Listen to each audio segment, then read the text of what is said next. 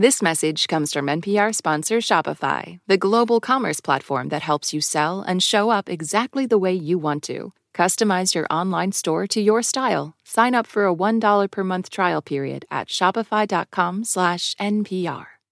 The Pentagon is ramping up its support of Ukraine in the war against Russia. Yeah, the Defense Department is sending another $3 billion to Ukraine. Here's defense official Colin Kahl describing how that money will be used in part.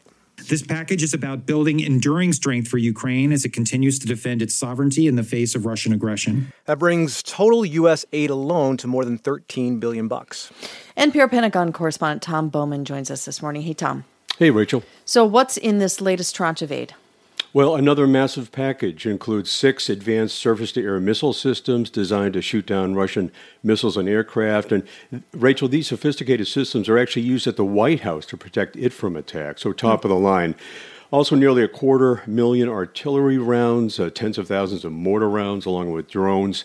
Now, some of this uh, U.S. aid announced yesterday is to help Ukraine months, maybe years into the future, enduring, as Colin Kahl said.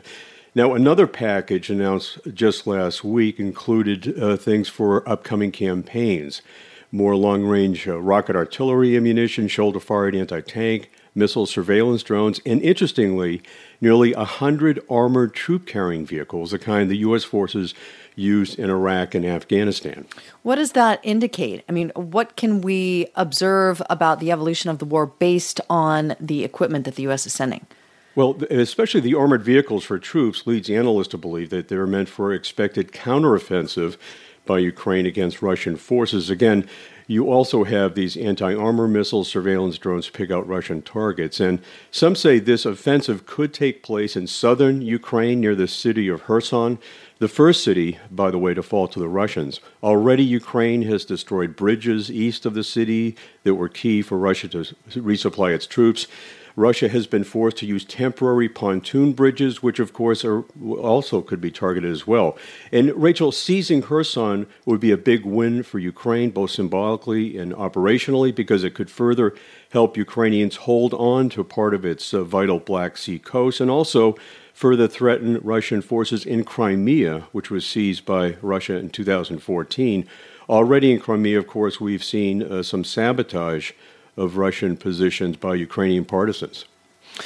So, I mean, you nodded at the top to the the steadfast commitment of the U.S. to funding the Ukrainians against the Russians, and we heard Colin Kahl say that as well. But I mean, aren't there some longer term implications of the U.S. sending so many military supplies to Ukraine? The U.S. can only manufacture a few hundred Javelin missiles a year, right? I mean, how long will it take to replace that stockpile? Well, it is something of a concern. Some analysts say the stockpile of those Javelin anti tank missiles is down by about a third.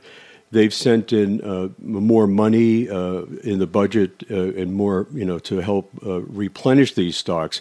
It's not a big concern right now, Rachel, but uh, some say, listen, if this war lasts well into next year, it could be a serious problem. NPR Pentagon correspondent Tom Bowman. Tom, thanks. We appreciate your reporting on this. You're welcome.